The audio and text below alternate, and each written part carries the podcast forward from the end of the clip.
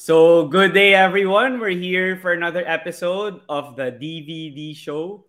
So, for today, we have one of the best setters here in the Philippines, and she has played in the national team and all the previous tournaments you guys have been watching, like the SEA Games and the tournament in Thailand, like the Asian tournament in Thailand. And she's currently also playing for the F2 Logistics Cargo Movers. And yeah, she's also played in other teams like the Motolite, Pocari, and Philips Gold. So, now welcome here to the DVD show, Iris Tolenada. Thank you for joining me Woo! here on my podcast. Hi, thanks for having me. yeah, thank you for uh, yeah joining me again. But to start things off, um, I wanted to ask how have you been doing? Like F2's been training really well, and you guys are getting ready for the conference in October. So how's yeah. life been like for you now? Life in general has been fantastic. You know, every day is a mm. new day to get better. So that's you just got to have a lot of optimism every day. but tra- yeah. trainings are going well. I'm I'm getting stronger. My teammates are getting stronger. So it's it's going to be exciting when we get to step back on the court again. Yeah, are you guys uh in grueling training like twice a day? I, I heard oh, in Kiana. Coach system, of course we got intense training. Come on. Yeah. No, it's it's great though. Like it, they they know how to make uh, good athletes be great volleyball players. So. Mm, what are you guys uh, focusing on now in training? Is it like still the same? Like, I mean, he likes blocking and uh, uh, serving, and it's the same stuff. Yeah. yeah, just really trying to work on ball control, and you know, since we're not playing, we have a lot more time to get more precise with our our touches on the ball and our contacts, and you know, just trying to really gel in our system. Mm, okay. So how about off the court? Like, yeah, you you you're pretty new to the team compared to the others who've been together since their LaSalle days in the UAAP, mm-hmm. and it you well in the Champions League. You were the um best setter, and now that you have more time to gel with them, since yeah you have more practice since you didn't join in the current PVL conference. Like, how do you continue to develop your chemistry and your bonding time with them? Um, we just honestly hang out whenever people, not people, when not when people are bored, but like, hey, you want to come hang out? Are you doing anything? Like that type of stuff. So we're pretty close off the court also, and it's never like a clicky type of thing. It's literally like, hey, who wants to go eat, or who wants to come chill, who wants to go, I don't know, go bowling or play darts or something. Like yeah. So everyone everyone is just down to hang out whenever and you know, we we understand each other's schedules, so we we try to do fun things. yeah. So it wasn't difficult for you because of the adjustment period that they were all from LaSalle. It was all chill for you and it was No, it was a super easy transition. I played with a lot of uh, girls in the national team. So like having them and then bringing me into F2 was like it was super easy. And like the coaching staff all you know the managers the owners like everyone is so welcoming and friendly. So I fit right in. And and me personally I just like I like to I like people and I like meeting people. So I, I walked in the gym I was like hey everyone like being yeah, yeah. bubbly self. Yeah that's great that they welcomed you terrific in a terrific way as well but being in a team also with great setters like Kim Fajardo and Alex Cabanos, what have you yeah. also learned from them and how did they help you to continue getting better at your craft? Yeah, we also have Rem too. So we have four setters, four great oh, setters. Yeah. And working with them is always such a pleasure. Like we we all make each other better and you know, Coach Ramil has some some amazing setter drills that kind of get us tired. So it's like whenever we have all four setters at you know during the setter block of training we're like yes thank you. Yeah. But yeah like um you know all three of them you know kim rem and alex they are filipino grown setters. So me learning from them and taking away like how some systems work um it's very different from how i grew up in the states playing. So yeah it's just them helping me gel with the team and helping me figure out what this person needs, what this person wants, and just trying to go from there like really helps. Yeah, I'm excited to see how you are like now. With, before you didn't have Kim Fajardo yet in the previous tournament in the Champions Cup because she was still injured. But then now, Yeah. if you have both of you there, it's gonna be a, a spectacular duo for F two. But then now, since yeah, you guys aren't playing, I'm pretty sure you guys you've been tuning into the game since you guys are gonna play them in the next few months. So, what are your thoughts about uh, your opponents and the style of play now? Is it's, they're adjusting to pre-pandemic, wherein there are a lot of fans now. There are no uh, not that many restrictions, and they could play in Moa and in San Juan Arena. I know it's crazy, right? But like I'm enjoying volleyball. Like I MJ's my best friend, MJ from Petro Gazz. Oh, so yeah. I always like make time to go watch her and go support her and her team. And I have friends on all teams. So whenever I get to watch, you know, MJ, I'm also watching my other friends and Yeah. supporting everyone. And I'm just honestly really glad to see volleyball continuing. And that's honestly how everyone is going to get better, you know? So it's it's exciting and also it like gets me so pumped up to play everyone because we're getting better at F2, all the other teams are getting better, so it's just going to increase the level of competition um, whenever we step back on the court with everyone. So, so even if you're not playing, are you like a secret scout now? Like you're taking up some notes on how to play these Oh, players when you come me. back? I, I'm a coach also. I got everyone's tendencies down to a T. I know what I'm Yeah. doing. yeah.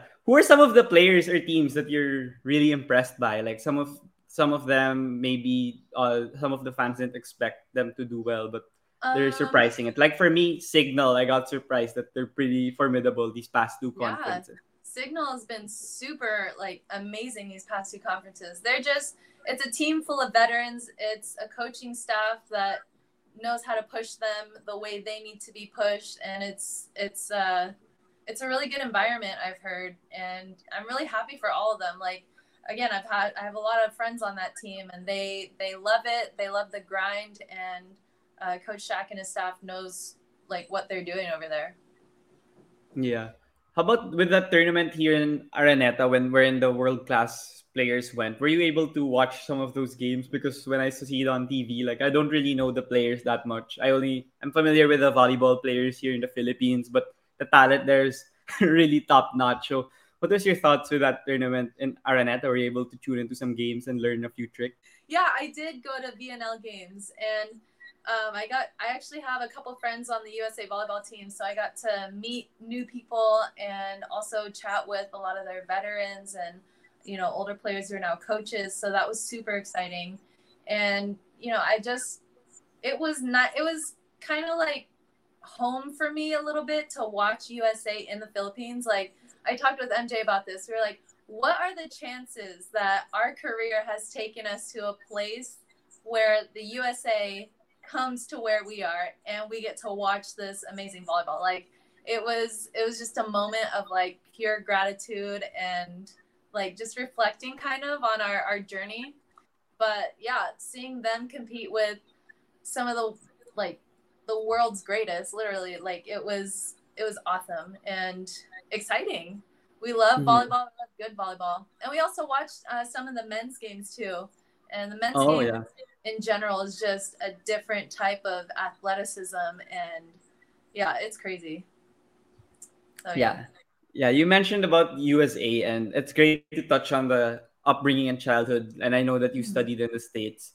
Um so that's yeah it's great to touch on your childhood and how you became one of the best setters now here in the philippines especially because they didn't see you play here in the UAAP or ncaa Yeah. level compared to your other counterparts so yeah maybe you could give us a, a gist or a story of um, your upbringing childhood and how you started playing volleyball. If volleyball was your first sport, or did you have other activities like you know Oh, arts or theater? very active child. My my family is very active in sports. Um, so both of my parents, I don't. A lot of people don't know this, but uh, both of my parents are from the Philippines. Like my mom is Oh, from okay. Belair, and my dad is from Tarlac, and they both went to FEU.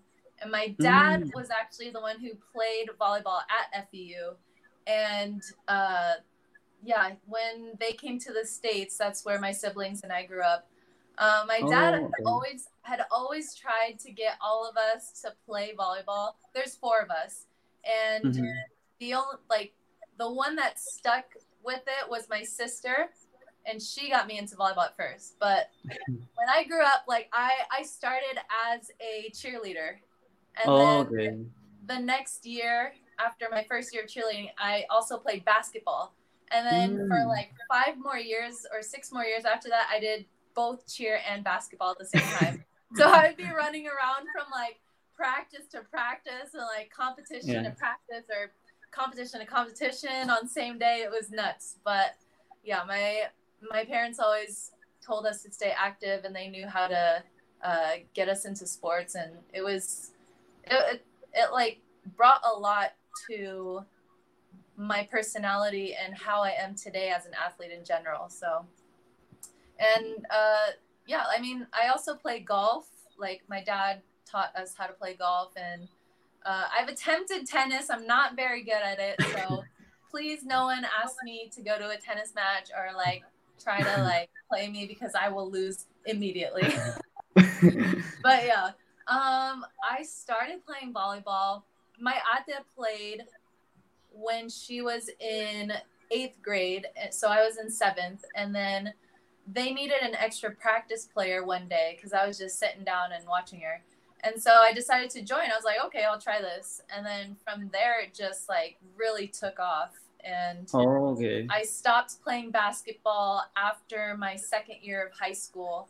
And that's when I decided to like really dive into um, trying to play in college for volleyball.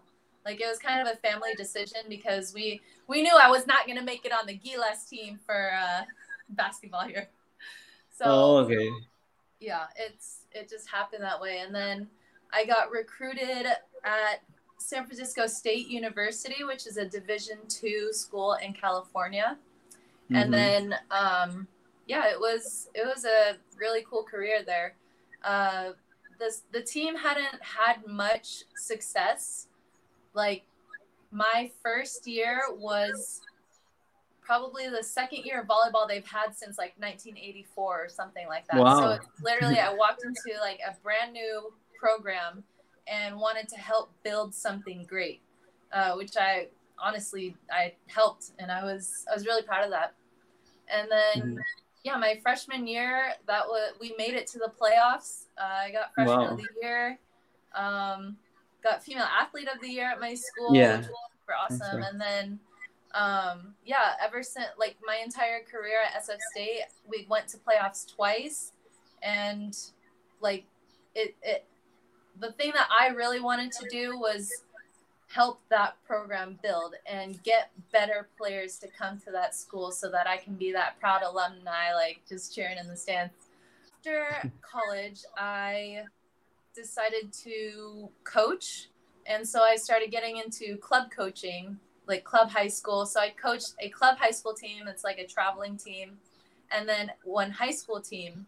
And then since then, I had been coaching at college camps and like all the college camps I went to when I was a player in high school. I remembered all my connections and like all my coaching friends that were there before. And basically, it was I've been networking since I was like 15 years old in a way, Wow. Yeah. like su- subconsciously.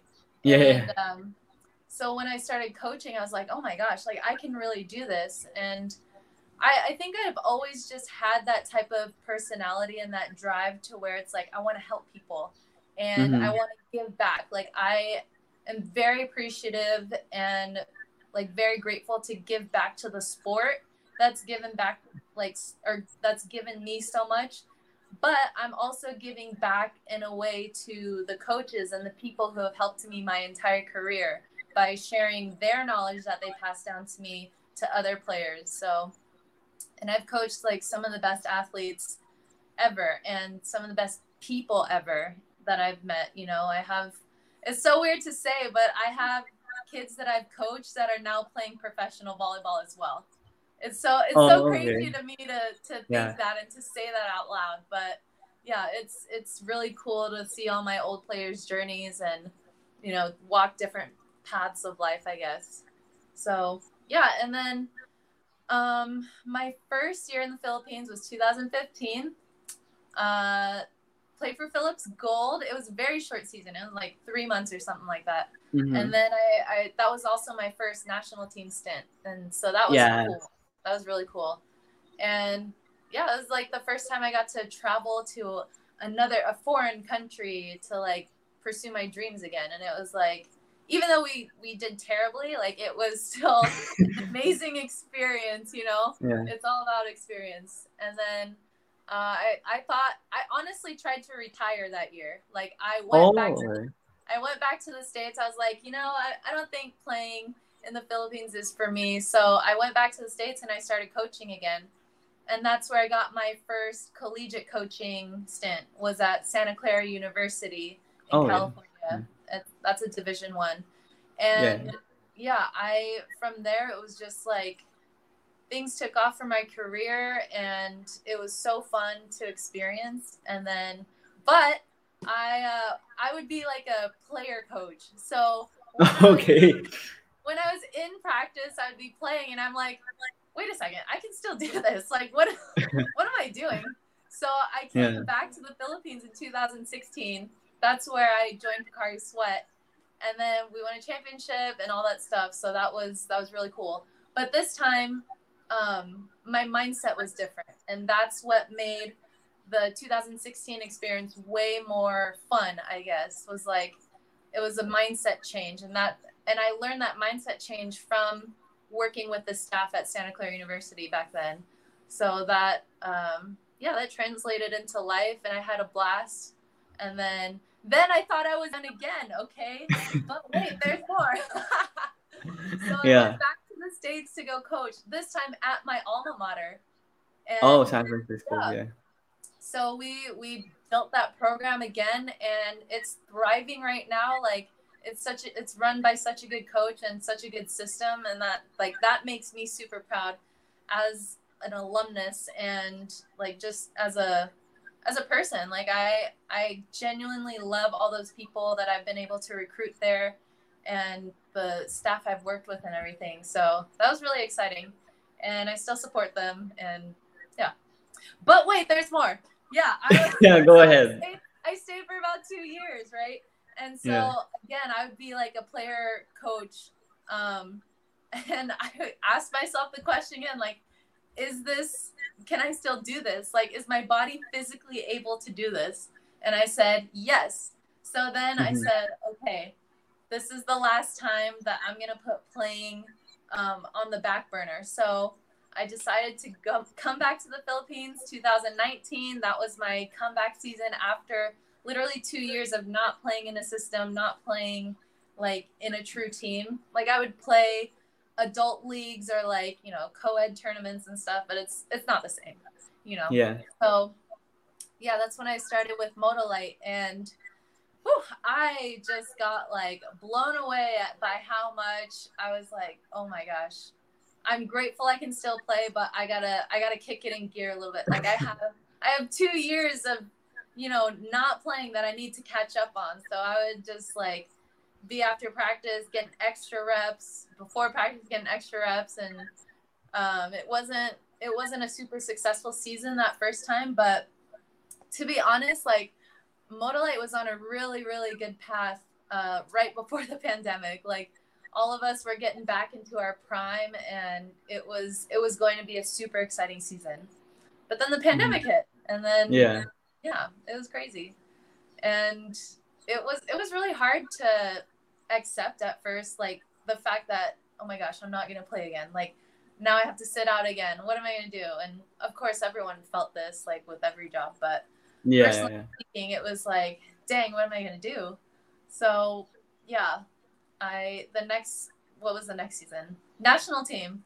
I was very lucky and very fortunate to like i i was back home in the states and then i told myself i was like you know what? I'm not going to get picked up by any team if i'm in the states. So i literally booked a ticket. I came here on a leap of faith and i said all right i'm here in the philippines like are we trying to play volleyball or what? So i contacted you know i, I was asked by a national team. I kept uh, going back and forth with them like i really want to be part of national team like i would love the opportunity to you know serve the country again how i can and still try to improve Philippine volleyball. So yeah, I that's what I did. and Yeah. then um, it was it was a really cool experience. Again, we got to travel to Thailand. We got to experience all these things, like going through the pandemic still, and still being able to pursue our dreams, which is crazy to me. Like it's it's just it's humbling to think about, you know. Like Yeah. literally pursuing your dreams during a, a really tough time. But yeah, and then after after Thailand, uh, F2 came along, and that was I was shocked honestly. I was like, because I had been wanting to play for F2 for the longest time. I was very interested, like in the coaching staff, in the players, like why are why do they stay there for so long? Like they must be doing something right, you know. And of course they are. Yeah. They're champions. Hello, but like yeah. there's there's something more to teams than just being champions. It's like there's a reason people stay even if we don't win. There's a reason Mhm. people stay even if so and so. You know what I mean? So when I came to F2 and again when they opened me with welcome arms, we started training. I started getting really coached by their coaching staff, which is what I've been like really needing. And I was like, all right, I know why. Like I'm sold. I know I know why people stay. Yeah. So yeah, it's just been a really cool journey with F2 and national team since then. Yeah, that's really long journey, and there were a lot of Yeah, roadblocks. I'm so sorry. I just like I had to keep going because it just it's a very confusing like path. Yeah, yeah. Yeah, it it's really um it's really a lot of hurdles that you overcame. Like yeah, you thought about retiring a couple of times and Yeah. you kept like shifting from player to coach, but yeah, now finally you're in F2 and it's like your new home and you're continuing to flourish with a new culture and system. So I'm happy for you with that. But I just Yeah. wanted to clarify, are you like full Filipino then since your parents are both from here Yeah, or are you I'm full American? Filipino. It's so Oh, funny okay. when people are like, "Oh, what are you mixed with?" I'm like, "Nothing. I'm full Filipino."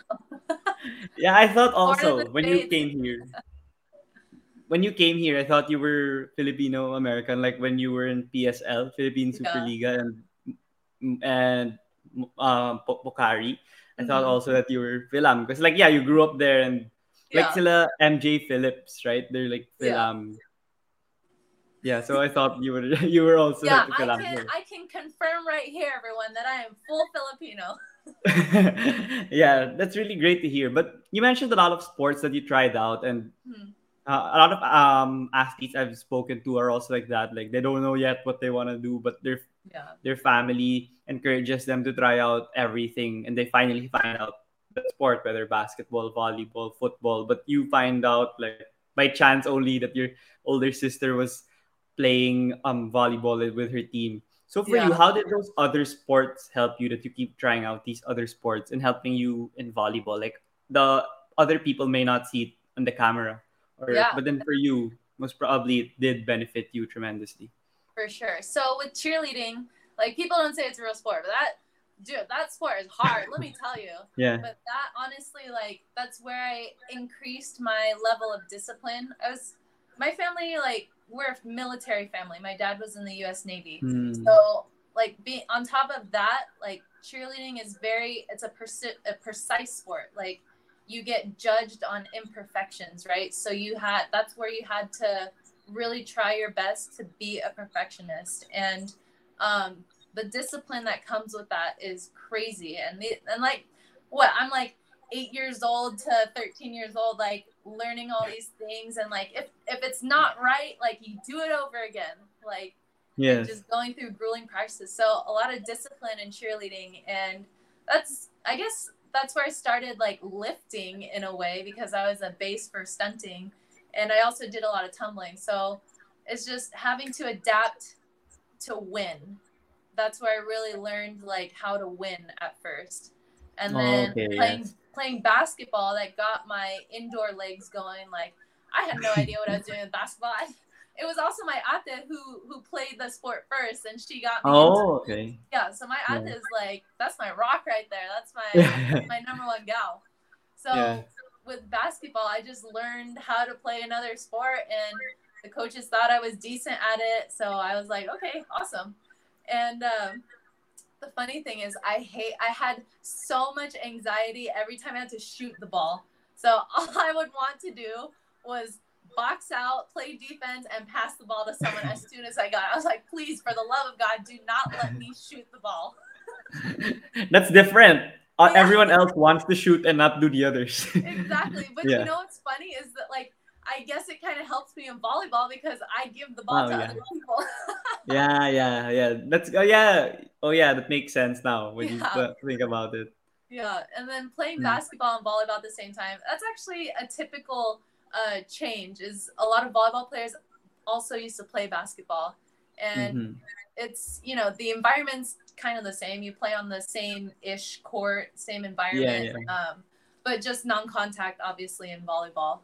Um, but yeah, I I love basketball. I I can shoot now. By the way, I love shooting around.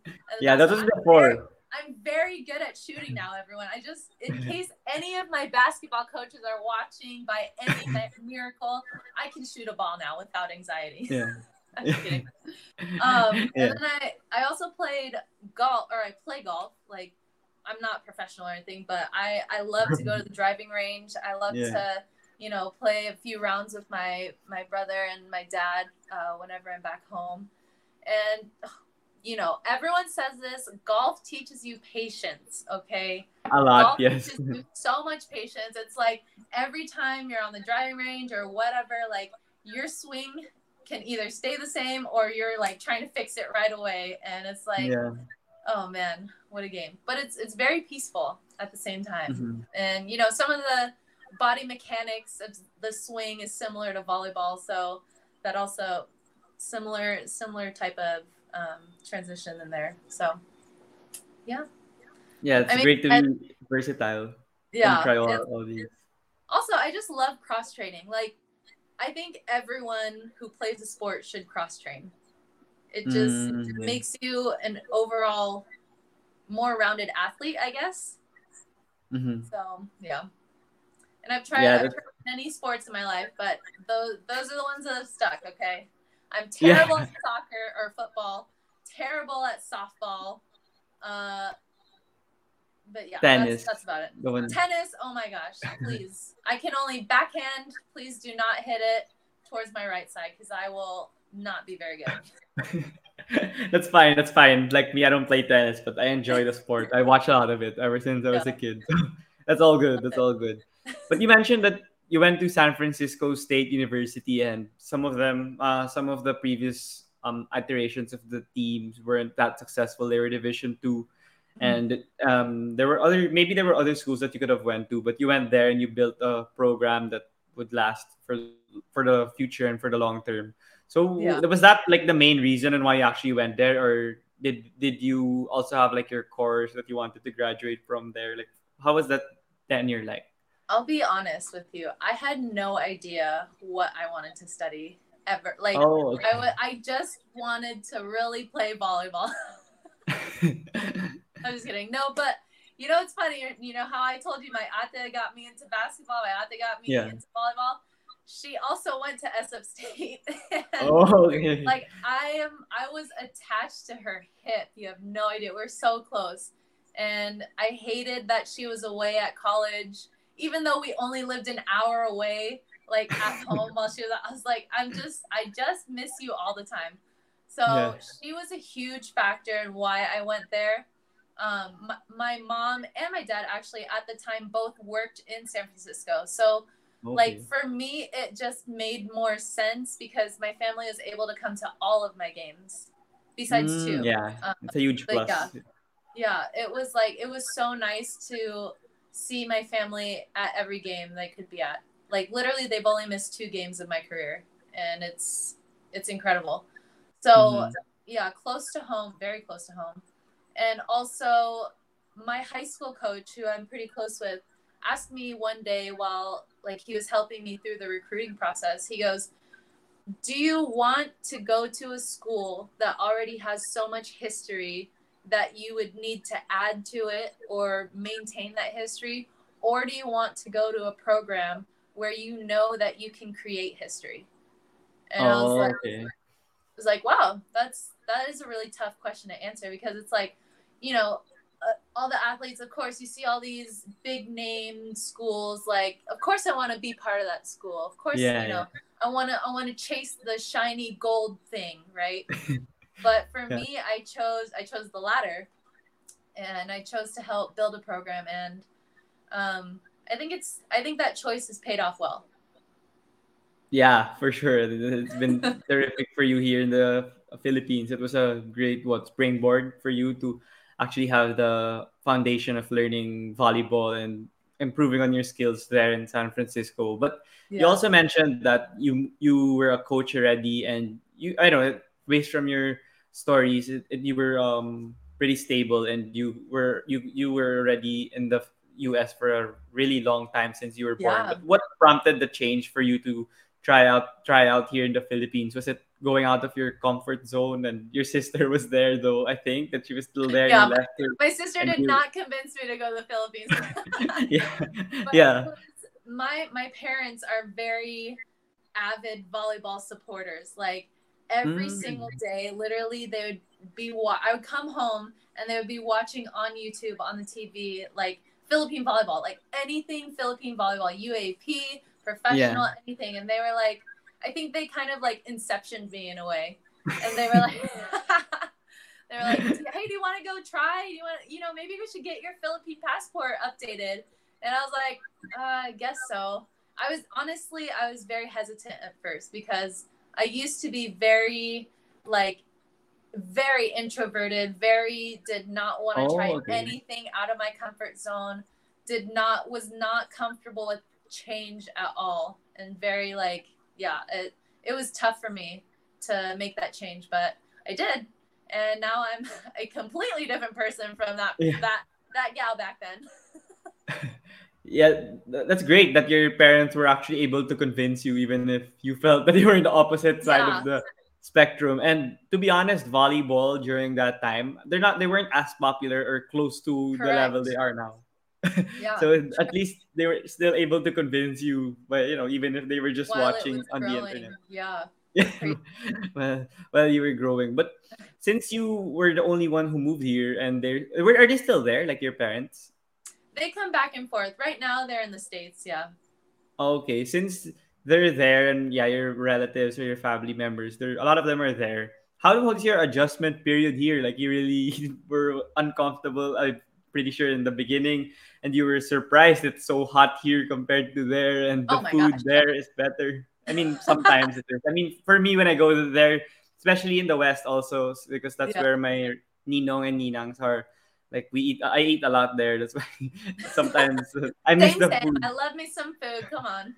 yeah that's why it's a whole new scenery so how was your adjustment period for you like how long did it take what were the challenges you encountered all those things Um, I would say it was kind of like an ebb and flow type of like adjustment to everything. So my second season in 2016 when I came back, I came in again with a different mindset and I knew what I knew what to expect this time.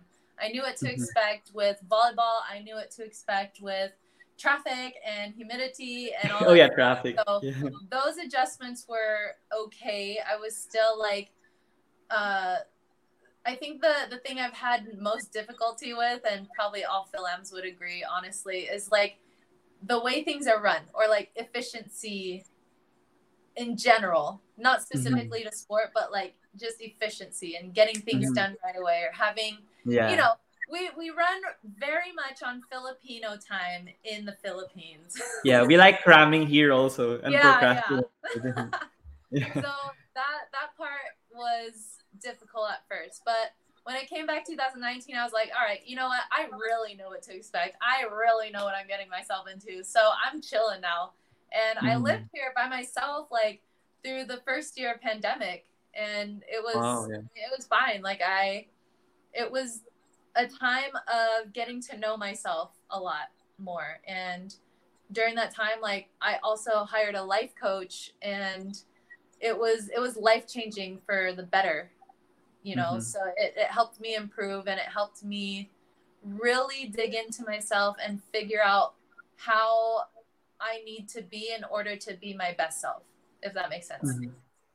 Yeah. Um, so yeah, but now I'm just I'm living. I'm like, oh, this happens, okay, whatever. Situation happens, okay, whatever. I'm chill. like I'm very go go with the flow type now. Especially Yeah. you know since the pandemic happened. I've I had I used to be someone. Well, I still kind of am. But I was very much a person of like, I need a plan. I need this. I need that right away. Like, let's get things planned and do not try to uh, fix them. You know. So Yeah. but you know since pandemic happened i was like you know what i i gotta i gotta learn how to let go of that type of control and let go um, and accept when things change that it's okay so that that has been a really cool adjustment for me and yeah like i said i'm i'm chilling i'm i'm enjoying and loving life a lot more now that it's more about how I worked on myself and how I honestly got to know myself and worked. I'm still working on um, everything within myself. Yeah, that's great. I wanted to touch on it that you said that you were here the whole pandemic. Were you like living alone? Wasn't that so hard? No, I was thriving. Honestly, I loved it. wow, that's a Yeah, new point of view from Yes, everyone else I, I, talked I love my space. Honestly, I love my space. I love people, but like I really enjoyed my space and my time with myself. And um, you know, I had internet, I had a shower, I had a bed, I had you know, I had food. So it's like, what else, you know, what what do I need besides the sun? Like I would just Yeah. go outside and get some sun, but yeah, it was fine. I know I know a lot of people get very antsy and very like, oh my god, I need to be Mhm. around people all the time. But I honestly love my home time by myself. Mhm. Were you under a team? Was Motolite still active that time when you were in the pandemic? Oh, okay. So you were still yeah. under someone. You weren't like a free agent or something. Oh no! Oh my gosh! Yeah. I could not survive like that if I if I was during the pandemic. Oh my gosh! No, Yeah. so I I only went home because Motolite disbanded at that time. Or Yeah, I remember the that. process of it. So Yeah. So I wanted to ask, like you mentioned about the life coach, and I wanted to ask what occurs there. Like, what do you do? Because others might be interested or they Oh want to gosh, also yeah. have something That's like an that. amazing question. Um, Yeah. it, it's more, you know, your mental health, your your emotional health, and all that stuff. So my specific life coach, he has a background in therapy, and um, I also dove a lot into my like journey of faith.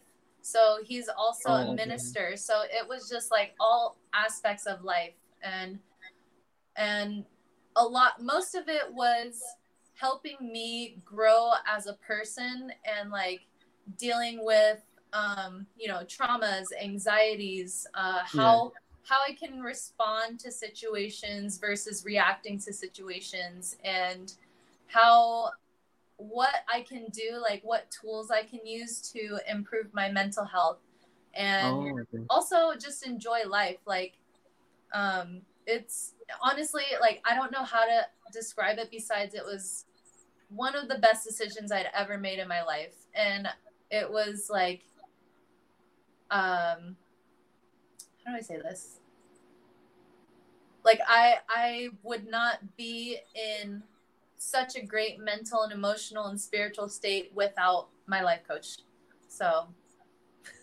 Yeah. and So for and- others, yeah I go ahead. Go ahead. No, no, no, go for it. Honestly, Ah. I didn't know what I was gonna say. okay. And I wanted to ask because others may be hesitant because you're gonna talk to someone, and I'm pretty sure you tell him or her like a lot of your stories, everything you're feeling that you don't have the confidence to share with others. So what sure. prompted you to get someone like that? Did someone encourage you, or did you read something online, or is it just like you just felt that you had a gut feel to have one because it would benefit you? You know what's funny? I actually met him so it was just one of the most random experiences ever. I met him on a plane, and like Oh, I was oh, coming home. I was on a flight, uh, coming home for a recruiting trip. I was out like collegiate coaching and recruiting at the same time. So I Mhm. was like dead tired. I was like, usually I fall asleep on planes. Like I can fall asleep anywhere. I'm one of those Yeah. people that like, yeah. Anyway, so I, but something told me to just stay awake this flight. Like Mhm. just don't fall asleep yet. And his son, like super high energy, came on the plane and like looked at me. He said hi and he sat next to me. I said, hi. Okay, let's do this. and then, um, and then he came along and then his son just like kept trying to ask me like, hey, do you have games on your phone? Like he's very extroverted. And I was like, oh my gosh, Yeah. okay, interesting. Yeah. Like this, this was me still being semi introverted at the time. yeah, yeah. And so he like he was trying to apologize. Like there's no need to apologize. Like he's a kid, you know. And then we just got to talking and like, oh, what are you doing here? Like, what do you do? Where are you going? Blah blah blah. And then literally from there, it just like we hit it off so well. And he he told me what he did, and I was like, all right, I'm in. Like I had been I had been thinking about it for a long time. Like. Um, oh, okay. trying to invest in my mental health and Mhm. because I, I honestly 100% recommend because it's this person this trained professional provides a non-biased space for you to be yourself you know Mhm. whereas like if you tell your friends and family they they know so much about you they they try to give their point of view based on how they know you do you know what i mean Yeah, yeah, So- of course. Yeah. yeah coming to someone who doesn't know you at all and you expressing you know everything you've been through and what you're feeling and asking for help like it's it's such a fresh breath of air and like it's again it, it's supposed to be a safe space for everyone so um me reaching out to him a lot just like really helped me through some of the some of the best times, but mostly through some of the worst times in my life that I had been going through um, that people don't know about, obviously. yeah, of course, yeah, yeah. So that's great. That um, I'm the first time that I heard someone have a life coach here on the podcast. So that's Oh, really? something Oh new. Yeah, something Yeah. new and unique that I, I think uh, based from. I mean, some of my episodes were a long time ago, but then based from what I remember, I think that's the first time. So I guess that's great that uh, uh, others do might be open to doing it also. Then hopefully they could Yeah. be they could be inspired by your your sharing I, I and your would hope so, honestly. Like, you Yeah. know, I that's all I want to do is just to inspire people any way I can. Like, any way I can help someone, even in the littlest bit. Like, that's amazing. And I know it's such a tedious thing for people to say that they work with a therapist or say that they work with a life coach, but I'm like, I'm all about it. I'm like, hey, you guys should get one. like, Yeah, to, you Yeah. should you should want to work on yourself and and these people who are trained will help you will help give you the tools in order to um you know see life differently. I see life completely different honestly. Like Mhm. it's it's just a really good investment. I mean it's again it's an investment. So people also you know they'll choose to invest in other things rather than their mental health but i personally like whatever's going to help me be better tomorrow that's what i want to do so yeah, for sure. that's all i can recommend for everyone yeah, for sure. You mentioned that already a while ago to, to get better every day and yeah. Yeah. to focus on what you could grow on um for the following day. But it's great that you could connect it all. I could connect it also to you know you uh being a better person also and being more open through coaching. Mhm. You said that you started early and even now you're playing. You were already coaching on the side and yeah and to be honest, um, I don't know. I feel, fe- I feel I want to be try also, but then I don't know if I'd want to be like a head coach like in the future because I feel it's so stressful. Like the It coaches, like they watch oh so many games and so many film. So for you, like from a from when you were on a young age, did you have Uh-huh. those skills or the mentality or the eagerness to actually want to be on the sidelines and you know shout those instructions and give guidance to the younger generation or like these people that are willing to learn. Like how did the process like start for you in being a coach and a leader? I think um I think it started honestly when I was a child because I was one of those kids who would line up all my dolls and my bears and I'd pull out the whiteboard and I would teach my stuffed animals like math or like be a teacher. oh okay yeah yeah yeah So like I loved playing teacher and my mom um you know because my dad had to be away in the military for a long time like Mhm. she would she just she's a tough woman she is a strong and tough woman and she that's all I knew. So I grew up like being tough and having to lead. And Mhm.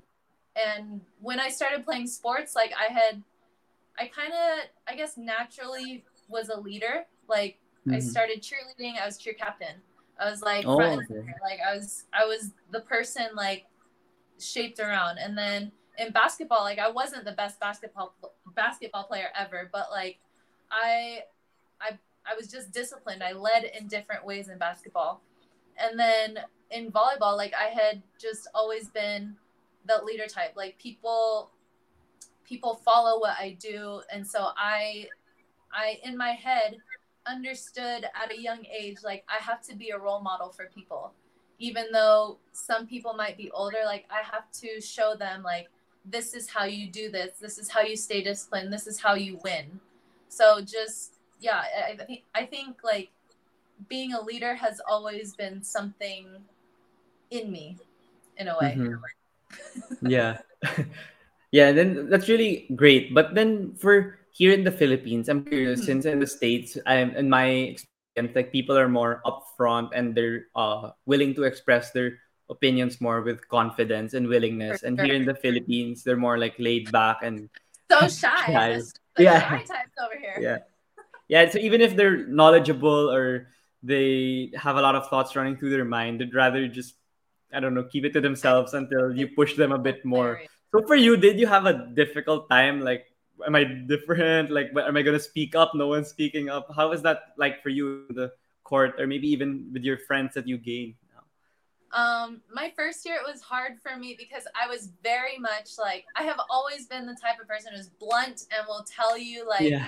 Listen, this isn't working, or come on, like we can do better, you know. yeah yeah. So that was hard for me to kind of tame down a little bit because I was still young, you know. When you're young, you kind of let your run your mouth run Yeah. a little bit more. it's but natural yeah. So along the ways, along the years, I've learned to say things a lot more with compassion, but also being direct. Like at, at some point, you got to stand up for yourself. You know what I mean? Mhm. So, and but I have no problem like saying what's on my mind. I have no problem having conversations with coaches because, um, yeah, as as a coach in the states, I'm like it's it's this is a safe space for us to converse about whatever needs to happen. You know, so coaching actually really helped my confidence with speaking. I Mm. hated hated speaking in public but like even even coaching my own team like these people i've been with even coaching them at first was very like intimidating for me like oh my god if i say something like is it right? Like i used to second guess myself all the time. But Yeah. along the ways like i i was also a head coach for a few teams like a few of my club mm-hmm. teams. And so all of that like really gave me the confidence to understand that coaches really just want the best for you but they don't know like no one can read your mind. So you have to express what you're what you're thinking and you so that we can collectively come up with a solution. So Mhm. yeah i have i have no problem saying like hey coach can we have this talk? or or asking questions in a drill. You know how people are mostly just like you do the drill because the coach says so. Like yeah I, you're guessing on the fly yeah, how I to was do very it. much that player growing up, but as a professional player, I'm like, I ask questions all the time. Like, I don't Yeah. know if my coaches are like, dang, does this girl shut up with the questions? Or like, you know what I mean? It's yeah so i'm pretty sure coach ramil's drills they're confusing and they're hard but Oh, yeah. I, I'm like, I'm the first person to say, Coach, what were we doing? Can you repeat that, please? this time in English. No, I was just kidding. in English. But I'm But- pretty sure you understand him now because you've been Yeah, here in the of course. Philippines for Yeah. so long. So when, Yeah. when he says things and I understand, I'm like, all right, coach, I got you. I got you. but yeah, yeah. like when during team meetings, like you know, people will ask, "Oh, players, like, do you have anything to share?" Like, I I wait for people because I know people aren't gonna yeah. the first one. So I'm like, "All right, I'll go, I'll go." yeah. And then I'll I'll usually speak, or you know, our captains usually speak for the team. But yeah, if something's on my mind, I I'll say it. Yeah, that's that's something I uh, something I I I also do honestly. Like I feel some other people they might take it the wrong way, but I don't know. That's how I am when Yeah. even when I was younger. yeah. So that's why but I that's still also like that's probably why you're so good at your job, then, right? Uh, hopefully, hopefully, I hope, I, I hope, yeah, I hope so. But then, yeah, moving on to the coaching, like, does it also help you, like, your interpersonal skills and your communication with these people? Because yeah, you mentioned that you weren't as confident before, and in coaching, you meet people with various personalities, and there are some people I believe you could approach them being blunt. There are others you need to have some I don't know side talk or like uh you need to talk about something else first before um telling them how to improve or how to get Yeah. better on the role. So did all those facets like help you become a better coach or like now even if you plan to continue coaching, it's still helping you Yeah. develop. Absolutely. Like coaching, man, coaching has opened up a different world for me in terms of like having to deal and having to learn how to communicate differently. Like what I Mm. say to you w- probably won't make sense to, I don't know, this person over here. So it's really like learning how to communicate well and how to, um, how to also say the information you need to say and you know Mhm. i've met so many so many people with different backgrounds dealt with so many parents who you know are great or they're crazy and like you really have to deal with a lot and Mhm. me my favorite age group to coach was uh, at the at the club level was 16 year olds so Oh, i was yeah. dealing i was dealing with these kids that are going you know through through life at that Yeah. age and like having to play mom at the same time having to play Mhm. like different roles and you know collegiate coaching is also just a different world itself because you you experience the behind the scene things and you have to speak with higher ups so you have to like channel a level of professionalism um, kind of on a business level i guess. So just all aspects of um, dealing with people and learning how one thing will work uh, communication wise um, and more so not for the other person. So it's it's definitely helped me branch out of my comfort zone.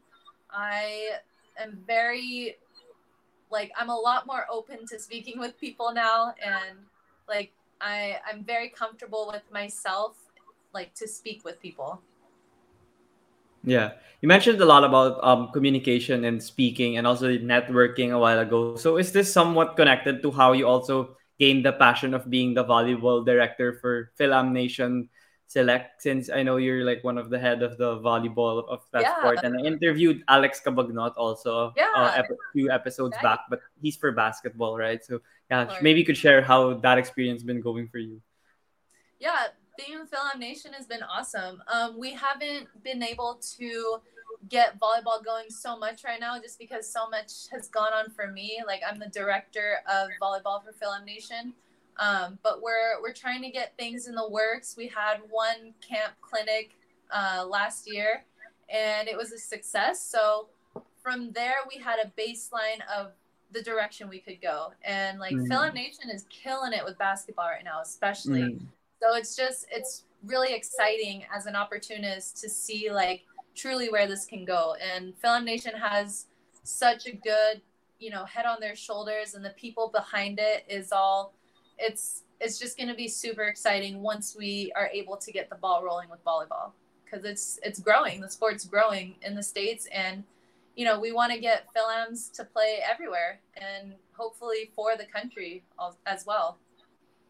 Yeah, I'm pretty sure that you guys are uh, immensely talented. Like you see the ones playing here, they are able to elevate the volleyball, like specifically volleyball. They're able to elevate the status of the sport here with like you and uh, MJ and Kalei Mau and all these other Yeah. who are very formidable and they're very talented. But then um, I wanted to ask also about you in the national team since you Mhm. mentioned also um, that you were there since 2015 and then in the um, recent tournaments in Thailand. Uh, you were the team captain of Choco Mucho, and before you, I believe you joined other tournaments as well. So, how about that? Um, where did you have that um, passion of having national team as the utmost priority? I mean, I believe that you always, you never turn down offers. You just always uh, present, and you have a huge role on that team. So even if you like, you know, then you yeah, you grew up in the States, but then now when you're here in the Philippines, you don't reject it if it's for flag and country. Yeah. So that that started 2015. I uh I didn't really know much about national team back then, but um the thing that sparked it was like our our team manager for Philips Gold like uh, was our team manager for that trip to China, and mm-hmm. well, or he was going to be at that time, and then um, he asked like, "Oh, who would you know who's interested in trying out for national team?" I was like, I raised my hand and said, "Me!" Like to represent a country, like what a, an incredible yeah. journey! Like I I hadn't come this far in my volleyball journey to to turn down this type of chance. You know what I mean? And when I first came to the Philippines, my my goal was to change volleyball. And of course, mm-hmm. like me being me being my Philam self, just me, I can do it. Like yeah. I, but I didn't realize like the process it would take.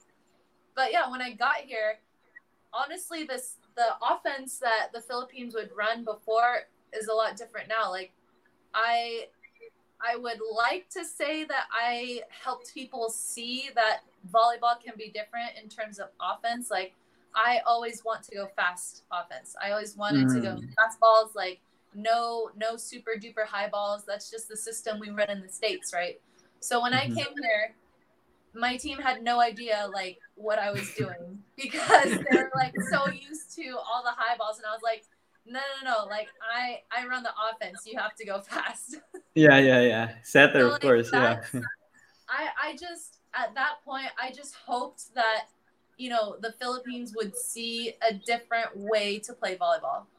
Mm-hmm. And I'm not going to take credit for, you know, any offense or anything because I didn't reinvent the wheel, you know what I mean? Yeah. But I, that's that all, my goal has always just been to showcase and help elevate Philippine volleyball any way I can, any way I'm able mm-hmm. to. Oh yeah, that's a definite boost that you actually gave the national team. As you know, I hope it continues to uh, level up being being one of the uh, consistent uh, players on the team, you were assigned to the team captain role. Maybe you could share the experience of being the team captain of amongst all these talented players that maybe have been here in the Philippines uh, longer than you, but then you were able to have that leadership role of being being the I think you were the one with the veteran team Choco Mucho because the other team yeah. they were more composed of the collegiate players and the younger players. So mm-hmm. how, how, how was that experience for you and handling uh, being the leader of these veterans who who were able who you were able to um, follow who you would make follow make them follow you um i honestly had no problem with it like i again i i've been team captain for most of my career like in the mm. states so i was like i knew my time was coming at some point i knew i'd be a team captain for you know, and I I had been team captain for Motolite. so I I had no problem being team captain for the Philippines. Like that was such an honor for me, and uh, like I'm the oldest on the team, so I was oh, okay. you know, I've always been that at the type of role in every team, and mm-hmm. I don't. I, I feel very comfortable leading. Like I I love leading and I love um you know being in that leadership role however I can. And it was just yeah uh, all i can say is like i was just grateful to have that honor just to have that you know the dash under the number and you know you can be a team captain but it's honestly more how it's honestly more about how you lead and mm-hmm. what can show the team and not just with physical skills but like how you how you work with you know different people on your team and how you can show them um or i don't know how to say it, like how you can be a great role model to them mm-hmm. and like what you and as a leader you have to help people on your team grow like yeah. you have to step on the court and you have to say okay i'm going to make you better and in turn that's going to make me better so it's just it's an even exchange right and yeah. like when you have a leader in the gym like that the level of competitiveness and the level of play is just automatically gonna rise in the gym. Yeah, for Choco Mucho, you mentioned a lot about relationships and making them grow better. So, who were some of the yeah. players you de- uh, developed a relationship with it. You grew closer to because of that tournament, and I know that you guys trained in a bubble during that time, so you were spent Yeah. more time together. So how was how was it like, and who yeah who did you get closer to, and how did you guys get close? Um, I was roommates with Dell Palomata at first, so she and I got close, and Dell's awesome. Like I got close Mhm. with everyone, but since Dell and I were roommates at first, like of course we got close, and then the second half of the bubble, MJ got moved into our room.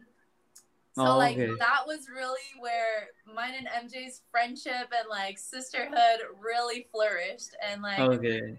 we, we like to say we are inseparable now. It's yeah. so funny. She's such an amazing person, and like, and we had met before. We had been like, you know, social media friends before me and MJ, but like that was that was my rock right there, and Hmm. and also Abby. Abby and I got close. Mylene, oh my gosh, everyone like Hmm. literally everyone I, I got close with, and I loved, you know, and uh Tintin, Tiamzon, Tiamzon. and then Oh yeah. yeah. I've And- interviewed her. yeah like everyone i got close with everyone but yeah Mhm. those relationships like me and mj me and mylene me and abby like being captains that was a that was a different level of respect and different level of relationship and you know getting to know all these girls on a personal level is really cool Yeah. So with volleyball, like here in the Philippines, like normally I'd ask my guests, since for sure you could relate also since you were here in 2015, on how it has grown over the years in terms of Yeah. popularity and the support you guys get. So from your experience, did you expect it to actually be this popular and have have this much this, this much exposure like in the um, game last Saturday between Creamline and Choco Mucho, there were like That was 16 or crazy. 15,000 people in the did- MOA arena. yeah, Yeah. oh my gosh that's Yeah. insane i honestly i knew volleyball was big here when i came here but to like have it blow up that big that was nuts like i was i was blown away i did not expect it well i mean over time i think i expected it but like Mhm. looking back i'm like dang volleyball's really grown in numbers Yeah. it's super cool it's it's amazing to see a sport being loved so much and like i think also having the vnl here was very helpful and helped other you know it helped another perspective of volleyball or it helped or i hope it did i hope it showed Yeah. people a different look of volleyball so yeah, i'm Yeah. not right now i'm not surprised that the numbers are that way but it's all i can say is it's super cool and i'm excited that we all get to experience this Yeah. Is it different like from the United States and here in terms of the, the support? And for you as a player, did you also since I'm I'm not I don't think it's like similar or actually like, I mean like super the same from the states and here. So did you also need to adjust in terms of playing in a huge crowd or having these fans? I'm pretty sure like you know that when you're in the mall like people do notice you or when Yeah. you're walking anywhere. So how is Yeah. that feeling comparing to playing in the states and here? oh my gosh yeah i i didn't know how to act at first i was like oh my god these, there's a lot of people here because at my school it's a small school okay our gym is not big whatsoever so Mhm. it's like our gym if it was ever packed which it like was once in a while it was like Yeah. it was an intimate like stadium not not even a stadium it was just like Mhm. when i say intimate it was literally a gym that has bleachers close to the court Yeah. like that's how it felt and like playing in arenas is just like it's so different for me i had never done that before packed arenas i should say yeah. But there are Do you get schools in the nervous? That How do you adjust? states that like have all of those crowds but i think at first i was nervous um Mm. and then i just got used to it i think That's great. That's great. Others Yeah. take a long time, especially from uh, well, yeah, you came here in the pros like when they come Yeah. here from abroad and they play in the UAAP, like they're still Mhm. young and they still need to adjust a ton. So yeah, that's great that you're able yeah to it's adjust. crazy Yeah, yeah. But then, uh, uh, since the national team, you know, they're still trying to find a level wherein they want to reach. Like sometimes we're good, sometimes we're not there. And then there are also times where in the leagues, like the PSL, PVL, there were issues that we don't want to get into. But like, you know, we just hear it or we read about it. Yeah I don't really know what but then yeah, in the national team, there's also issues before with the coaches. That's why I feel uh, we weren't good consistently. Like there's tournaments where we do well, and then there's some issues, and then it goes down, and then we're good again. But then for you, since yeah, I'm pretty sure you have a great vision and you have that leadership mentality. Like, what's your a wish or like your hopes for the national team maybe in the next five years? Like maybe you, you want to be the coach in the when you're, you're done playing. Listen, let me let me let me just keep playing first before I decide or you know dream of coaching it. But my hope and my wish would be that um that people want to play for the flag and that people want to show up and be there every day no matter what everyone mm-hmm. not just a few people not just one person but that's my hope and i also hope that you know that we can all figure out schedules and um you know work really work together as a country and you know like i it was such an honor to play in the sea games. And the funny thing is i tell this to everyone i'm that was my favorite national team i had ever been on here. The recently like, concluded was, yeah. The, oh, for the okay. sea games. Like it was like the group of girls was my favorite group of girls to be with. Like it was mm-hmm.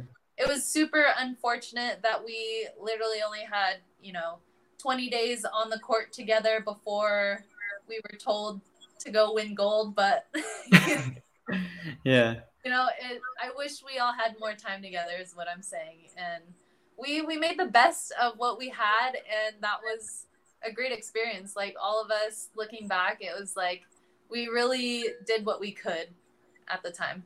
So yeah so but, yeah, yeah to yeah to wrap up this interview um i i ask um so, so these general questions to my guests that yeah you you could answer so one of it is uh, I'm pretty sure you know because you know basketball. Like in the NBA bubble before, like the players started becoming more vocal and they would express their thoughts and opinions on social and political issues. And it's been continuing whenever there's an issue, and there are a lot in the states. Mm-hmm. They speak up and they try to use their platform as a way to uh, influence their citizens. And here in the Philippines, as you mentioned, the, since since at the start of the interview, we're very laid back and we're um, we try to just read all these information. But then in the recently concluded elections, I'm pretty sure you know that more athletes and more sports personalities were active and vocal on expressing their thoughts and opinions on their mm-hmm. candid- preferred candidates or even in social issues in the pandemic there were more people active and trying to use their voice so in your opinion is it uh, what's your thoughts on athletes being more vocal or amplifying their voice, whether in social media or in other ways, in using their platform to try to you know educate the their followers and the audience? Um, if I'm being honest, like I I don't care. like like yeah. I I'm gonna say that in a way where like I don't care to where like if you're telling me how to live my life, I'm already you you I'm out. You know what I mean? Yeah. It's like, what am I doing to be better? How what am I doing um to help what I want to help? Or what am I doing to help the cause or what you know what I mean? So like mm-hmm. I I could literally care less about what people say on their platform and if it like sure like do literally do you you can yeah like I don't I don't want to sound like a, a douche or anything, but no, it's fine. It's fine. Go. But um, yeah, I just I think it's great that people choose to use their platform, and I also think it's great that others choose not to use their platform because at the end of the day, like honestly, social media is not what it seems, and it's it's all about perspective. It's all about how you want to present yourself, and it's also about what you intake as a consumer in social media. Okay, I'll, I'll, I'll speak more for myself. It's like for my platform, I choose to show what I want. I choose to talk a lot about mental health and I mm. choose to talk about self reflections because for me, I'm not a therapist. I'm not going to tell you how to live your life. I'm not going to tell you that you should do this in order to do this. You know what I mean? So personally on my social media i like to do things that make me happy i like to do mm-hmm. things that are fulfilling for me and I I appreciate that people have a lot of creativity on social media, and I think that is where um, I can appreciate social media more. But as a whole, like I just it it's kind of crazy to me that the Philippines loves social media so much. You know what Yeah. I mean? Like it's Yeah. kind of sad in a way because sometimes people just don't know life outside of social media Mhm. and that's true. that's That's true. that's the part that I want to I I, I guess like inspire yeah. like there's so much more to life than the likes there's so much more to life than you know you know posting posting a cute bikini selfie and all that you know Yeah. what I mean like Yeah. there's so much more to life to experience than than being on your phone the entire time so Mhm. yun lang Yeah, that's fine. That's fine.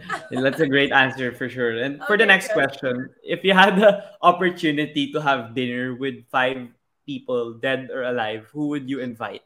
Oh my gosh. Uh, does it have to be people? Like, can I invite my, my dead dogs? Oh yeah, sure. If you had, it's a new answer. People usually say Um, people, but yeah, it's up to you. No, it's just honestly, it'd be mostly my family, my family, my friends. Hmm. Like, I can't. I have a big family, so I, I can't just choose five. Yeah, yeah, yeah. That's fine. Apparently, That's my fine. friends, my dog. But the the people I would like to invite to dinner would be my all my grandparents who are in heaven right now. So uh, okay. I would I would like to get to know them more. That's why. Mhm.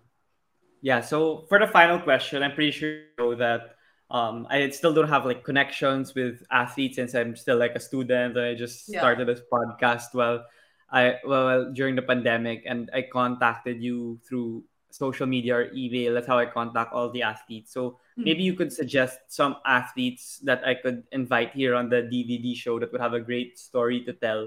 And it doesn't need to be limited to volleyball, but then yeah, you could suggest any. Um, I'm gonna suggest my girl MJ Phillips, of course, No, yeah, I haven't had her yet. Yeah. and also you know who has an amazing story is if, if she would like to share one day, if possible, is Ma- Mylene Paat, my girl. oh Mai. yeah, yeah. She, Yeah, I haven't had them too. Oh, you have had her? No, haven't, haven't. Oh, you haven't? Okay, good. Like Yeah. when I got to know her as a person, like, oh my gosh, I cannot tell you. Her, she's literally just been an incredible human being on this earth and just a blessing to Philippine volleyball. That's all I can say.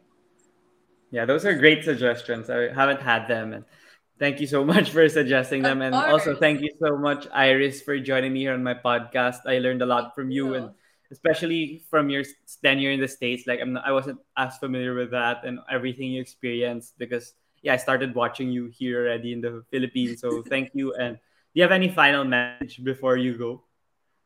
Um, final message.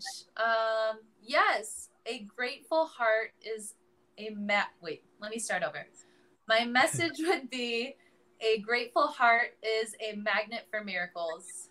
And also just stand firm in faith and just understand that everything's going to be okay. Yeah. So thank you so much again, Iris. But before you go, is it okay if we take a picture? Yes, of course. Let me just Okay, ice my uh, hair first. I like Yeah, go I ahead. got right out of the shower when when I called or when I texted you. So I was like, oh my gosh, my hair's look, looking like a mess. All right, It's fine. Okay, we can take it. One, two, three. Okay, thank you so much again, Iris, Thank for you. joining me here. Thank you so much. It's yeah. great meeting you. Yeah, great meeting you too.